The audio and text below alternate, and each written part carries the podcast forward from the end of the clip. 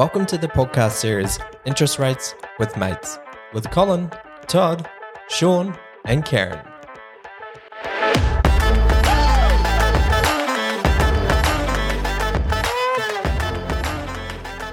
Happy Monday. Happy Monday, team. Welcome to the week.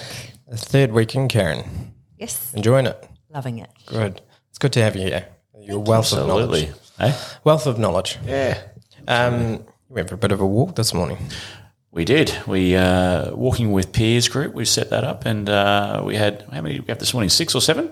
We had a little baby too, Jaxie. Oh, there we go. So uh, who was smiles the whole way out. So he saw some whales as well. he did see some whales. That's pretty cool. Uh, and in fact, he enjoyed his little frappuccino, uh, baby chino. Sorry, Baby end. so, too young for a a frappuccino. Yes. Um, so in the past couple of podcasts, uh, we've touched on PAYG income, uh, self-employed.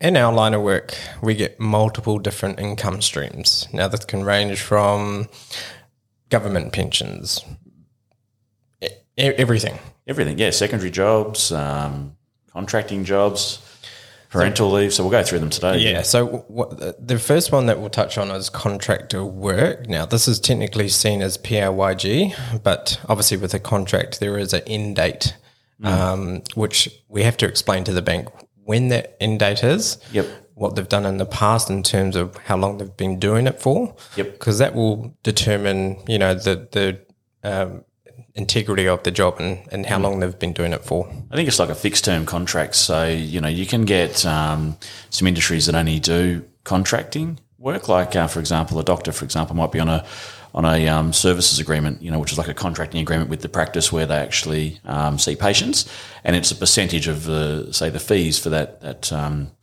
that that sort of practice. Um, I've seen a few registered nurses as well uh, with uh, contract work, and that's just because they're waiting for that part time work to become available, but they still need the help in the meantime. Absolutely, yeah, and especially like for a lot of nurses, they, they work in remote communities now too, and Yes. on contracts. Uh, so I think, uh, look, with any contracting work, as long as we can confirm that there's a, uh, I suppose, an end date, um, and that end date's generally beyond three months um, out, then yeah, normally we can get around it. I've actually got um, one particular client at the moment. It's a contract. It's a one month contract, but it's um, uh, he works on a ship, so you know he goes out to sea for four or five weeks, comes back, gets a new contract for another ship. so he's been doing it for thirteen or fourteen years. So the banks are obviously more open to that because there's uh, there's history in, in that line of work. So and it's a fairly specialised uh, industry as well. Yep. Um, foreign currency. Karen, have you done any foreign before?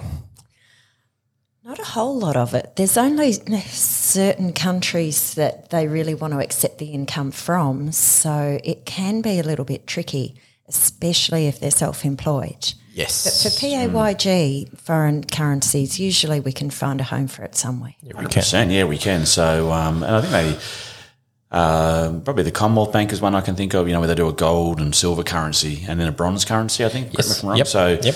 uh, gold currency they'll generally use that up to uh, you know higher loan to value ratio, where silver and bronze they'll obviously tier the loan to value ratio depending on the risk. Yep. So there's a bit of, uh, not a bit of work, but there's just a few verification need um, in terms of what your PAYG in Australia. So if you're doing foreign income, generally you have to be more uh, or been there for three months or more, need an employment contract, and then just statements to show that that income's the same. Yeah. Um, and then the banks are pretty much happy with that. But Karen's right. Pretty much self-employed overseas, we generally can't use. I think uh, maybe there's one bank that we have on our panel that would consider it, um, but you pay a higher rate for the purposes of that. I've so- just I've just done one, uh, and it was New Zealand, so that would be a a gold currency in CBA in terms of PAYG. But the fact that it's self-employed, Mm. Yeah. we had to look to a, a non-conforming lender. yeah, There's ways around it though if we plan ahead. So Yes, there is. Yep. absolutely, hundred percent. Yep. Um, so yeah, foreign is always a little bit tricky, but uh, something that uh, I, I enjoy doing anyway because it's fitting the pieces of the puzzle. Um, second PAYG job. Colin, tell us some This more. This is important uh, at the moment because obviously with the rates being uh, so high at the moment, uh, cost of living is obviously high. There's a lot of customers now that have got a second job uh, to try and support the household income. So, um, so secondary jobs are definitely considered. Uh, most banks have a policy where it's got to be uh, minimum six months in that secondary role. Um, what the banks are looking for is that you're not taking on two full time roles of 40 hours each a week because 80 hours a week might be, you know, they're looking at the uh, sustainable aspect of it to see whether or not it's uh, going to last, I suppose. And that's why they want six months in the uh, in the job. Um, there are exceptions to that though. Like I had one just recently where secondary job, um, it was just over four months, and we had a bank, uh, one of the major banks, accept that. Um, so there's always exceptions to policy, but generally the minimum is six months for a secondary job. Um, and, and look, some customers might have a you know a permanent role somewhere doing 30 hours a week, and the secondary job might be 15 hours a week. So really, if you look at that, it's 45 hours. It's a full time job basically, um, but they're choosing to do it over two different um, two different roles with two different employers. I think the big factor determining how long they need to be there is whether it's a permanent part time or whether it's casual. Yes. Because obviously, casual, the banks want to see they've been there a bit longer and that it's going to be a bit of consistency with their income. And it's all about that history as well. So if you've got, I- I've just had one the other week. Um, she's ha- she's got two casual jobs, um, and she's been in there for more than six months. And bank were happy to accept that. So it's, it, again, it comes back down to that history. Yeah, absolutely. Yep. Um, parental leave. Now we've had some. I know we've spoken about it on previous podcasts, but we've got some really good parental policy out there. Yeah. Want to talk about this one, Karen? Yeah, well, there's certain lenders like um, Macquarie and St George that do parental leave really well.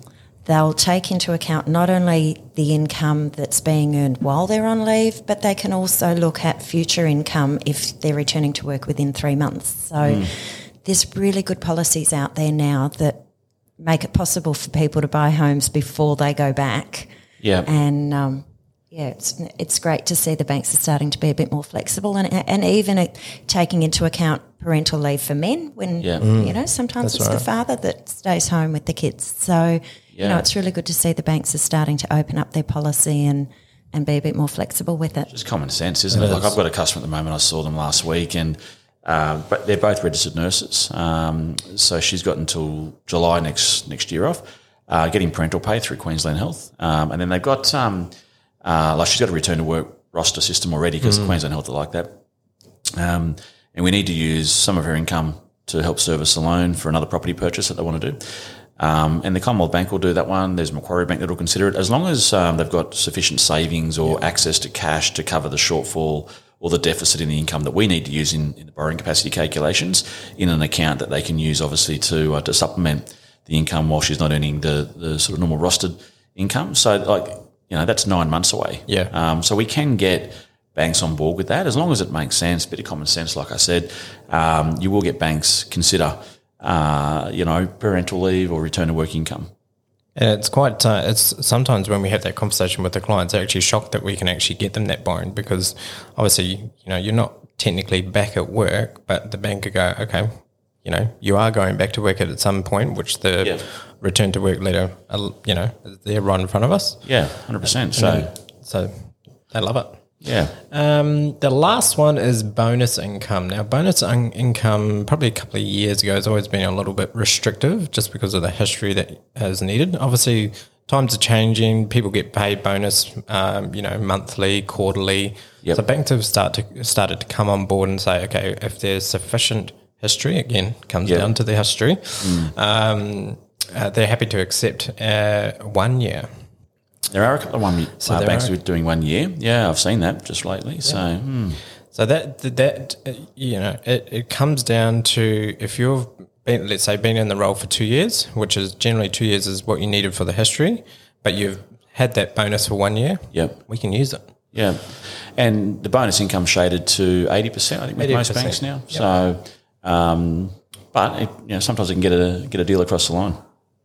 Um, there. Uh, uh, I was just having a look at our Quickli assessment. Uh, Quickli is a servicing program that we use. I'm just going through all the annual gross income, and there's so many that we could cover off. Yep. Um, so that, again, it comes down to who you are, what you do for work. If you want to know what, what income you can use, give us a call. I think that's what we say every week, isn't it? Like, give us a call. Every scenario is different, you know, and it doesn't mean that because one person that you might have spoken to said that you can't borrow the money, doesn't mean that you can't That's right. get it somewhere else. You know, you've just got to explore different avenues these days. I mean, as Karen was saying, the, the lenders are opening up their policy books again. I think that's really important to highlight that to our listeners that um, don't just think all doors are shut. No, and each one of those uh, five points that we've covered off today, each lender is different as well. So with bonus income, um, one lender might shade it at 80%, one lender might shade it to 60%. Now that might give you about 30,000 in borrowing capacity. It's the same with foreign currency, it's the same with contractor work. Yeah, we're just on that. I mean, we've got what sixty odd lenders on our panel. Every lender's got a different policy for each income type we discussed today. So you work out that, and there's five. There's three hundred plus policy uh, variations. You know that, that we could see. I mean, some banks are going to be the same, obviously, but most banks have got a different little quirky. Uh, enhancement or a disadvantage or an advantage, you know, depending on, on who the client is. That's why it's important to call us. And it comes back to that common sense. The bank Yep. knows the story, understands the story. Yep. Generally, they're okay with it. 100%. What do you reckon, Karen? Provided you choose the right one. That's right. Yes. Good point. Oh, our conversions rate sit, uh, is sitting pretty high, so Yeah, I think our conversion rate, I just checked it actually, is around about 98%. That's pretty good. So a deals that go in, so it's good. Um, since starting uh, podcast back in February, we have built up a very good bank of podcasts. Um, now, I don't want to just do podcasts just for the sake of it, so we're going to be moving to fortnightly podcasts. Um, feel free to jump into whichever platform that you go on and make sure that you check out what we've done. Um, but I think we've we've covered pretty much a few topics, and as as things pop up, we will continue to do these podcasts, but we don't want to keep redoing things when we don't need to. What we should do as well is uh, maybe email yourself. Any of our listeners that want to uh, hear about a certain topic, uh, maybe get them to email yourself, Sean, so you can give everyone your email address. Um, you might get a, a thousand, I might get a thousand. a thousand new emails, but um, Wouldn't that be awesome? That would be. What a great problem to have. We'll have to shut down the whole office and the podcast for the day, but uh, but yeah, but you can give your email address, and um, and then that way, at least we can uh, you know get listeners um, who want to learn more about maybe you know, a certain topic that we haven't sort of covered off in fine detail. We can we can do a podcast on that for them. Yeah, I mean, it's uh, we've got some great podcasts coming up. So we're going to get uh, Adam from Jasper Financial in here. Uh, he's in our office. We've got a BDM from a, a major bank that's going to jump on board as well. We're going to get our uh, customer service manager team members in and um, bully them into a podcast, which I don't think they're too keen on. So they've got weeks to plan for it, so they're, So- they're fine. Um, but yeah, no, every fortnightly uh, from from yeah two weeks from now. Great. Thanks. Uh, enjoy your week. Have a great week. See you then. Bye. Bye. Thank you for listening to this episode of our podcast. We hope you enjoyed it as much as we enjoyed creating it for you. If you have any feedback, questions, or suggestions for future topics, please don't hesitate to reach out to us. All of these episodes are available to download for free wherever you get your podcasts. Until next time, take care.